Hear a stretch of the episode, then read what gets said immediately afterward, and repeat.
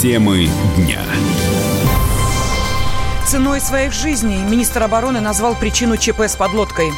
«Я и лошадь, я и бык. Россиянкам разрешат мужские профессии». И так можно. Священник оправдал скандальный клип группы «Ленинград». Зубы на полку, как не разориться на стоматологии. Здравствуйте, в студии Елена Фонина о главных событиях дня в течение ближайшего часа. Пожар в аккумуляторном отсеке подводной лодки стал основной причиной гибели 14 человек в Баренцевом море. Об этом Владимиру Путину доложил Сергей Шойгу. По словам министра обороны, оперативный штаб, созданный в Североморске, продолжает работу для оценки объемов ремонта и сроков восстановления глубоководного аппарата привлечены конструкторы лодки. Шойгу добавил, что специальная группа работает также с семьями погибших. Людям оказывается вся необходимая помощь. На прямой связи со студией спецкор «Комсомольской правды» Дина Карпицкая. Она сейчас находится в Мурманске. Дина, приветствую тебе слово. Здравствуйте, здравствуйте. Да, в Мурманске идет дождь и вообще печальная обстановка такая довольно-таки в городе. Э, несмотря на то, что это очень закрытая во всей трагедии, и сам город Североморск закрытый, да, но все, все друг друга тут знают, и э, семьи погибших, вот некоторые даже приехали сейчас в Североморск, собираются родственники. Сегодня в, э, в храме в Санкт-Петербурге, в Кронштадте прошла литургия траурная, очень было много военных, там около даже, по-моему, около 300 человек, и моряки, и э, разные родственники, люди. Дело в том, что многие большинство погибших, вот этих 14 человек, они жили в Санкт-Петербурге, потому что там базируется военная часть, который, в которой они служили. Здесь на севере это только база кораблей, да, и куда все приезжали на задания, жили все там, в Санкт-Петербурге. Сейчас занимаются организацией, организацией похорон э, общества подводников, ветеранов. Они помогают с, ну, с такими траурными делами, там, э, строить панихиду и договариваются с кладбищем. Вот по такой непроверенной информации, но, скорее всего, так и есть, а, погибшие капитаны первого ранга и вот Санкт-Петербургская группа, так скажем, да, они будут похоронены а, там, где похоронены моряки Курска, на том же кладбище в Санкт-Петербурге. Ну вот пока такая информация сухая. Э, Дин, но э, тем не менее, вот как сейчас э, город переживает эту трагедию? Объединились люди, несут ли цветы, может быть, к стихийно возникшему мемориалу или к памятнику погибшим морякам, которые есть вот в таких, ну, скажем так, важных географических точках, если говорить о да, военно-морском флоте? Погибшим морякам, он представляет собой рубку подлодки «Курск». Это такое знаковое место, и сюда начали нести цветы, как только стало известно о трагедии, еще 2 числа. Я напомню, что лодка потерпела вот это ЧП еще первого, но все стало известно второго. И вот с того момента люди при, приходят, приносят цветы. Я не могу сказать, что это какими-то толпами, но вот один, два человека, три. Вчера э, была траурная панихида в храме Спасова на воде. Здесь э, в Мурманске это такой главный морской храм. Там было довольно много людей, были знакомые погибших, некоторые те, которые здесь живут в Мурманске. Ну, в общем, вот так вот все протекает. Но я напомню, что это все-таки военный гарнизон. Здесь люди такие довольно специфические и знают, что такое военная тайна. Для них это не просто да, какие-то слова красивые из книжки, а действительно они в этом живут. И вот э, и вот так. Поэтому узнать какие-то более детали. Мы очень хотели бы выяснить судьбу тех выживших, да, там даже неизвестно сколько человек. Кто-то говорит четыре человека, кто-то говорит пять. Вот сколько их именно и даже имена их вот не удается, потому что все даже кто знает их, об этом молчат. Спасибо. Вот На прямой военная... связи из Мурманска была специальный корреспондент «Комсомольской правды» Дина Карпицкая.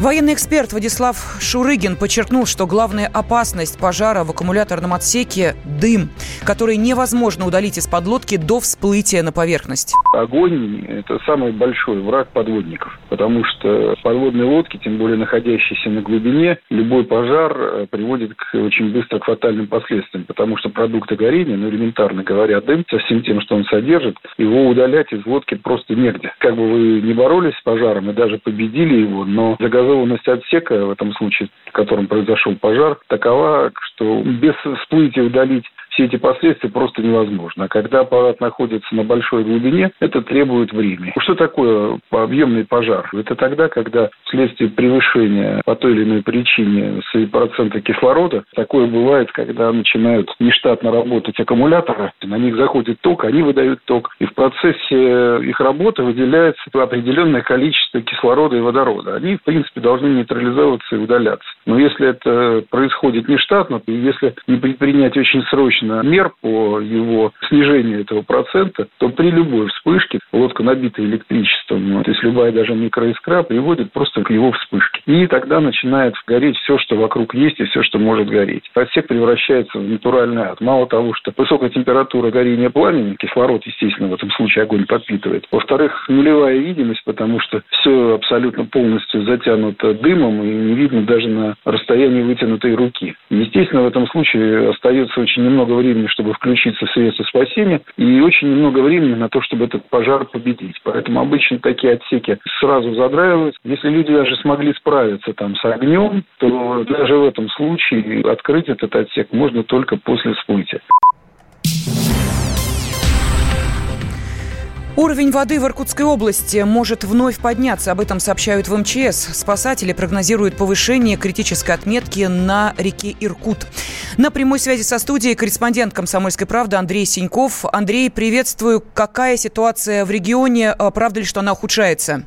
Елена, добрый день. Действительно, в пятницу 5 июля на реке Иркут в районе села Баклаши ожидается повышение уровня воды до отметок 430-480 сантиметров, при критической отметке в 480 сантиметров. При получении прогноза и информации о возможном подтоплении спасатели советуют заранее эвакуироваться из опасной зоны. 16 населенных пунктов в двух районах Иркутской области остаются подтопленными в результате сильнейшего за 30 лет наводнения. По состоянию на 4 июля под водой по-прежнему по-прежнему 2712 жилых домов с населением более 6 тысяч человек, а также более 2000 приусадебных участков и 48 участков автомобильных дорог. Повреждено 20 мостов. Погибшими пока считаются 20 человек, еще 15 пропали без вести, но эта цифра может в любой момент поменяться. Что касается пострадавших, то за помощью к врачам обратилось уже 2080 человек. Госпитализировано 313 местных жителей. Самая сложная ситуация продолжает складываться в Тулуне. Уровень воды в реке Ия опустился до 643 сантиметров при критической отметке 700 сантиметров. Но обстановку в городе еще сложно назвать стабильной. Сейчас в Тулуне постепенно откачивают воду из подъездов и подвалов жилых домов. После этого их подключают к электросетям. Жителям продолжают бесплатно раздавать питьевую воду. На городских улицах тем временем продолжается расчистка завалов. Они образовались из-за того, что деревянные дома разрушились под напором стихии, и их части разнесло по всему городу. В первую очередь волонтеры и местные жители разбирают завалы на центральных улицах города, чтобы обеспечить свободный проезд для автомобилей. После того, как основные дороги в Тулуне будут открыты, добровольцы приступят к очистке улиц в частном секторе. Получить компенсацию за ущерб, причиненный стихией, люди могут с 4 июля в зале заседаний Думы Тулунского городского округа. Для этого необходимо взять с собой паспорт, свидетельство о праве собственности или договор аренды, а также техпаспорт. Андрей Синьков, Комсомольская правда, Иркутск. Накал страстей на радио «Комсомольская правда». Кто прав? И главное, кто виноват? Все губернаторы и мэры сидят у телевизора с э, блокнотиком. Не дай бог, кто-то что-то сейчас Путину задаст какой-то Врачей вопрос. нет? Нет. Педагогов нет? Нет. Мы тут революционную ситуацию себе закладываем. Жги глаголом этих мразей. Извините, у нас каждую неделю какие-нибудь там задержания и посадки. Андрей и Юлия Норкины. По будням в 9 вечера в программе «Простыми словами». Не могу ответить на этот вопрос.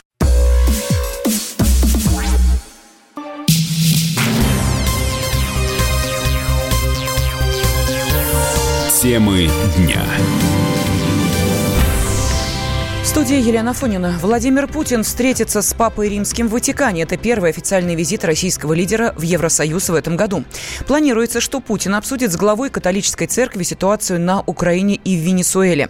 Также ранее стало известно, что президент не будет передавать Папе Римскому официальное приглашение приехать в Россию. Как пояснил руководитель Центра по изучению проблем религии и общества Института Европы Российской Академии Наук Роман Лункин, глава государства может делать это только в том случае, если об этом договорится и Кремль, и РПЦ.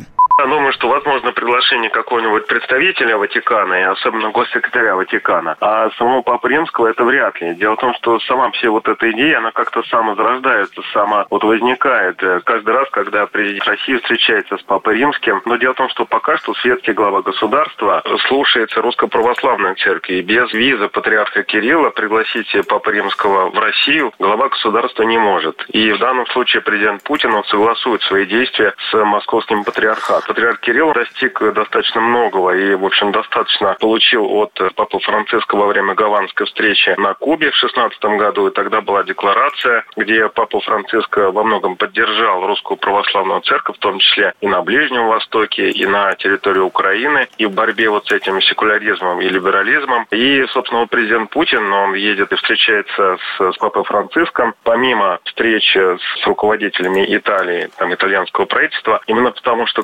католическая церковь сейчас является союзником России. Ватикан сейчас во многом поддерживает позиции России, в том числе российской дипломатии. В Италии идет активная подготовка к визиту российского лидера. Как будут встречать Путина, рассказала собственный корреспондент «Комсомольской правды» в Италии Татьяна Сальвони. В честь приезда Владимира Путина в Италию итальянский художник Дарио Гамбарина нарисовал портрет князя Владимира с помощью трактора на пшеничном поле размером в 24 тысячи квадратных метров. Это в регионе Венета. Композиция повторяет очертания скульптуры князя в Москве. Так он поприветствовал российского лидера уже второй раз. В 2017 году этот художник рисовал на поле портрет самого Владимира Путина, когда тот приезжал на заседание Большой Двадцатки. Таким необычным образом итальянец выразил свое огромное почтение российскому лидеру. А вот что пишут в итальянских СМИ. Три самых важных итальянских дворца готовы со всеми почестями приветствовать прибытие Владимира Путина. Есть статьи, в которых на визит Путина возлагаются огромные надежды. Мол, это не проходной рабочий визит или визит вежливости, это важный визит для развития новых отношений между Россией и Европой, визит, дающий надежду для тех, кто желает дружбы с Москвой, а не сосредоточен на строительстве новых железных занавесок. Вернемся к простым итальянцам. Путину они относятся с невероятным уважением. В итальяноязычном Фейсбуке, например, создано огромное количество количество страниц с названиями вроде «Дети Путина», «Путин Италия», «Фанаты Путина», «Путиномания», «Друзья России Путина» и так далее. Девиз одной страницы вовсе звучит «Спасибо, что вы существуете, мистер президент». Под новостями о визите огромное количество комментариев от итальянцев. «Великий Путин», «Гранде Путин», «Приезжай руководить Италией», «Смести этих клоунов», «Дядя Владимир, просвети хоть ты наших политиков, которые заставляют меня краснеть за них каждый день». Кто-то пишет «Моя мечта – Путин, президент Европы». Многие называют Владимира Путина папой по аналогии, как Папа Римский. Это даже встречается уже в заголовках газет типа «Владимир Путин – суверенный папа». Много у итальянцев самоуничижительной иронии. Зачем этот великий человек едет в наш убогий край? Или «Наконец-то в Италии хоть ненадолго будет настоящий президент». Анна Огнева Сальвони, «Комсомольская правда» специально из Италии. Половина россиян возвращаются на прежнее место работы при увеличении зарплаты. Таковы данные опроса портала Superjob. 45% респондентов получали предложение вернуться в компанию, из которой, уволь... Э, из которой уволились. Большинство из них не согласились, и причиной отказа стала маленькая зарплата. Повышение в должности, перспектива развития и смена руководства не являются решающими факторами в этом вопросе, рассказала руководитель исследовательского центра Superjob Наталья Голованова. На вопрос, согласитесь ли вы вернуться на прежнее место работы, если вам поступит такое предложение, 26% респондентов ответили утвердительно. Причем женщины более лояльны к прошлому месту работы, 30% вернулись бы в прежнюю компанию, а среди мужчин таковых только 23%. И чем выше уровень дохода, тем меньше респондентов привлекает перспектива возвращаться на старое место. Они считают, что там ловить нечего. Женщинам предлагают вернуться чаще. Конечно же, все решают деньги. Наиболее популярные причины, по которой сотрудники принимали или отклоняли предложение работодателя, это размер заработной заработной платы. Большинство сотрудников, принявших предложение вернуться, говорят, что именно деньги основная причина. На втором месте интерес к работе, хороший коллектив. Работа рядом с домом и предложение другой должности тоже мотивирует к возвращению. Сотрудники, которые отказываются, говорят, что дело как раз в маленькой зарплате или в том, что они считают, что это карьерный тупик. Не возвращаться, в принципе, придерживается 9%. Среди причин отказа у респондентов также были смена места жительства, наличие новой достойной работы. У кого-то останавливают разногласия с руководством или график работы. Работодатели только выигрывают, принимая сотрудника на прежнее место работы, отмечает карьерный консультант, э, президент э, сети HR-агентств Ильгиз Валинуров. По его словам, в большинстве случаев происходит индексация заработной платы. Вообще возврат сотрудников к предыдущему работодателю я считаю правильной практикой. В нашем жаргоне это называется люди-бумеранги которые, уйдя из компании, поработав в каких-то других компаниях, возвращаются к предыдущему работодателю. Что выигрывает работодатель? То, что человек получил опыт, может быть, у конкурентов, может быть, в другой индустрии, и возвращается в компанию с уже большим опытом, и это для работодателя плюс. Поэтому повышение заработной платы в таком случае я считаю вполне логичным и адекватным. Я могу сказать, что такие ситуации встречаются не часто. Классическое развитие карьеры, когда человек переходит из одной компании в другую, иногда на той же позиции, иногда с ростом карьерным, с повышением заработной платы. Возврат сотрудников к предыдущему работодателю раз на тысячу. То есть это не сильно распространенное явление. В принципе, это заработные платы медленно, но верно растут, поэтому если человек не работал в этой компании год, два, три, за это время обычно заработные платы немножко подросли. Чаще всего человек возвращается к предыдущему работодателю с повышением по уровню дохода. Также стало известно, что чаще всего своей профессией удовлетворены представители сферы науки и образования, а вот меньше всего всего радости работа приносит начинающим специалистам и студентам. Это данные исследования портала HeadHunter. Но пока одни гоняются за карьерой и большими зарплатами, другие не соблазняются даже дармовыми деньгами. В Челябинске пенсионерка вернула найденный миллион рублей. Баба Зина теперь местная знаменитость. Она могла бы рассекать по району на новенькой машине или отправиться в кругосветное путешествие. Но вместо этого проявила человечность. Ее не купишь ни за какие деньги. Подробнее Василий Воронин.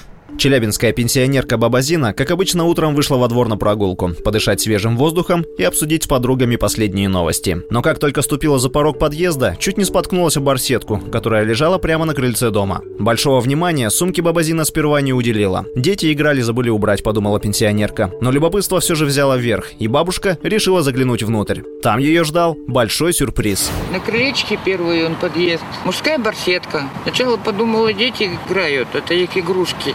Положила на кресло, потом думаю, надо посмотреть, что там. Белый конверт. А их отодвинула, смотрю, а там денег пачка всяких. Но мне ж дурно стало. Для чего-то деньги нужны были человеку. И он их потерял, так его инфаркт хватит. Просто-напросто действительно жалко стало человека. Да и потом пословица, на чужом несчастье счастья не будет. Внутри барсетки лежали российские и иностранные банкноты. Всего почти миллион рублей. Также там были мобильный телефон без сим-карты и платежные документы. Баба Зина без всякого сомнения решила поступить по совести и вернуть сумку владельцу. Прям с барсеткой пошла в полицию. Сотрудники заявление приняли, но не без удивления. Не каждый день к ним бабушки приносят миллион рублей. По платежным документам полицейские быстро отыскали владельца сумки. Рассказывает представитель МВД России по Челябинску Любовь Гайнулина. 21 июня 2019 года в дежурную часть отдела полиции Курчатовский управления МВД России по городу Челябинску от местной жительницы поступило сообщение об обнаружении возле подъезда дома по улице Молодогвардейцев сумки с денежными средствами в сумме около 1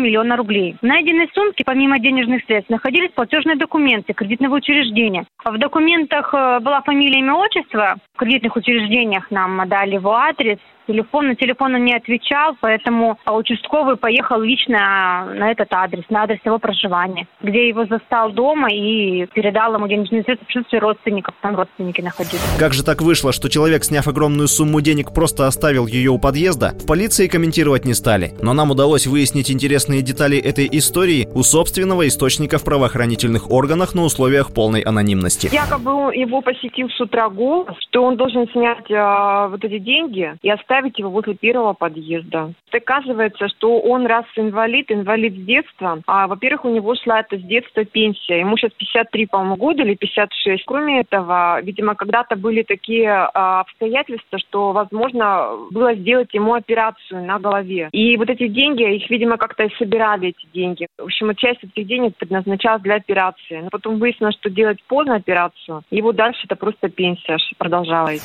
Снять и оставить деньги у подъезда больного человека заставили голоса в голове. Вернуть же деньги Бабузину заставил голос совести. Несмотря на то, что пенсионерка отдала целый миллион, она стала только богаче, ведь человечность не купишь за бумажки Центробанка или мобильные телефоны. Василий Воронин, Комсомольская правда, Челябинск.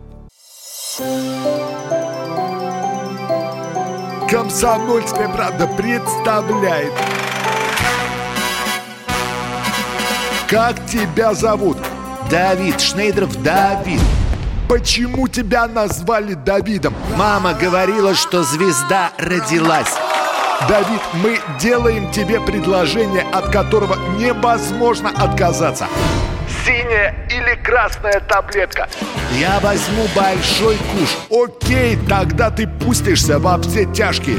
Мы всегда платим долги. Самые лучшие фильмы и сериалы по субботам в 9.00 с Давидом Шнейдеровым. Целых два часа смотрим кино по радио.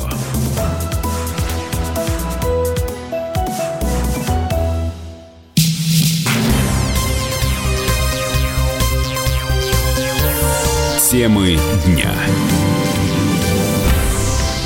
студии Елена Фонина. Россиянкам разрешат работать в мужских профессиях. Минтруд сократит список запрещенных для женщин специальностей. В распоряжении РБК оказался проект приказа ведомства. Изменения вступят в силу уже со следующего года. Женщины смогут попробовать себя в роли машиниста электропоезда, заняться ремонтом автомобилей или нести службу на корабле.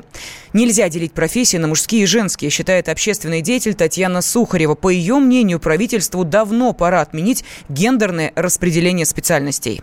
Это, конечно, шаг вперед относительно той дикости и того мракобесия, которое было. Но это шаг не окончательно, потому что списка запрещенных по половому признаку профессий быть не должно. Почему у нас нет списка запрещенных профессий? По национальному, там, например, признаку, по расовому. Все понимают, что это дикость. Почему есть список запрещенных профессий по половому признаку? Это отношение к женщинам исключительно как инкубатор вообще вычисления. В конце концов, любая работа, любой труд наносит вред здоровью. Все профессии чреваты профессиональными заболеваниями заболеваниями. Сидячая работа, стоячая работа, подъем тяжести. Нет работы, которая не приносит вреда. По состоянию плиты, балет, например, наносит серьезный вред здоровью балерин, там, если уж посмотреть, что у них с ногами происходит. Но почему-то запрещаются только те профессии, которые для репродуктивного здоровья. Поэтому я считаю, этого списка не должно быть. Женщина не инкубатор, и она сама может выбрать себе профессию, вид деятельности, учитывая все риски, которые несет та или иная профессия. Запрещение профессии может быть ограничено исключительно несовершеннолетними. А женщины такой же дееспособный человек, как и мужчина.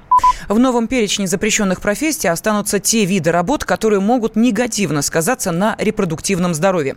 Женщины по-прежнему не смогут прокладывать тоннели метро, выполнять сварочные и литейные работы, э, чистить и ремонтировать канализацию и тушить пожары. Ограничения сохранятся в области производства цветных и редких металлов, бурения нефти и слесарных авиационных работ.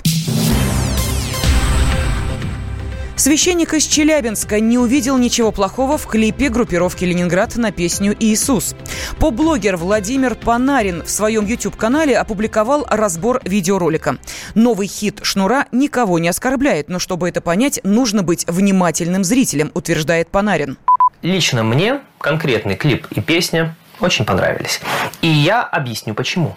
Я увидел, как автор взял христианские символы и сообщил нам через них кое-что очень важное. Но для простых верующих это, конечно, кощунство. Взять христианскую символику и рассказать нам через нее о наркотиках, гламуре, социальных проблемах в молодежной среде. Не каждый это примет. А выводы здесь такие. Бросила родителей, пошла искать красивую гламурную жизнь, сделав ее своей религией и верой. Молилась в глубине души на длинноволосого парня, мечтала, что его образ в социальных сетях сделает ее счастливой, все, чего добилась, это себе iPad, накачалась наркотиков и погибла. Прекрасен, как Иисус, это про гламур, iPad и Instagram. Это про жизнь в блеске и наркотических наслаждениях. Но конец такой веры и религии не жизнь, а смерть. Если церковь официально не выступила против клипа, то поп-блогер может высказывать свое личное мнение, считает протеерей Дмитрий Смирнов. А, ну, это слишком ничтожный ансамбль, чтобы владеть умами. Поэтому никаких высказываний от имени церкви тех, кто в этом уполномочен, не было. Вот. В таком случае он не должен высказывать то, что противоречит тому, что сказала по этому церковь не обсуждается. Вот, а здесь, ну, что, частное мнение одного из священников, так сказать. А потом степень образования у всех людей разная. Месяц назад группировка «Ленинград» выпустила скандальный клип. По сюжету подруги принимают наркотики перед тем, как пойти танцевать в ночной клуб. Там одна из героинь клипа встречает парня, похожего на Иисуса. Перед просмотром авторы предупреждают, это сатирическое произведение без скрытых смыслов. Однако православные активисты увидели в клипе оскорбление чувств верующих и обратились в Следственный комитет. Желание перекреститься Я потушила не спеша сердце словно птица. И в пятки бросилась душа. Ты прекрасен, как Иисус. Произведение, как искусств Я думала, что вознесусь От красоты или от чувств. Ты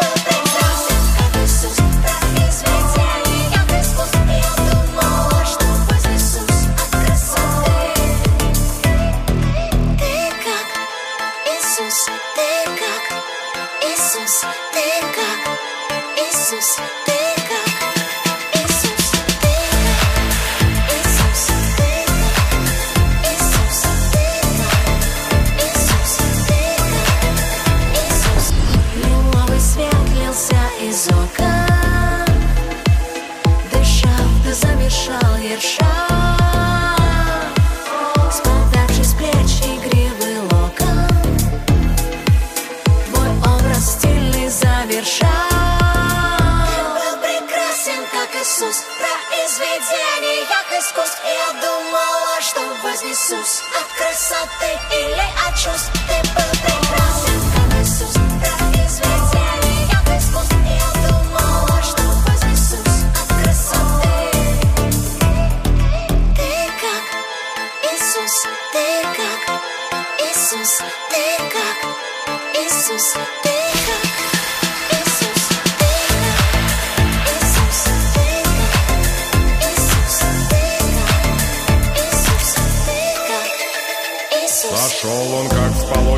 будто не из плоти, как будто не из крови, и пусть не остановит ничто, и все другие священные литургии совершится обряд, прольется антияд, как белый лист чиста, разверзнутые уста, внимай же и вкуси, о не святая дама священных смузи, амон.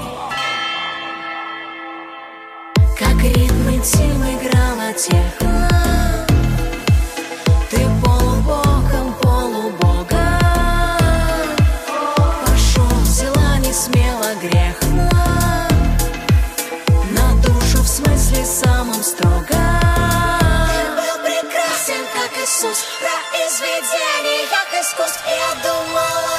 вознесусь От красоты или от чувств. Ты был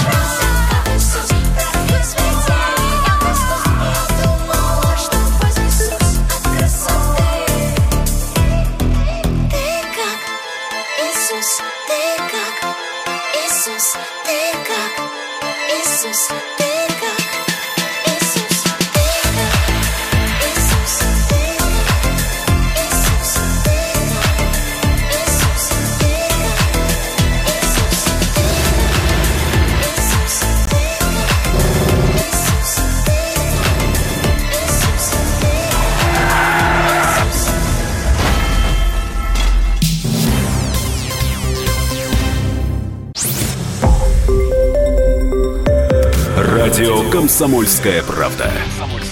Более сотни городов вещания и многомиллионная аудитория. Керчь 103 и 6 FM.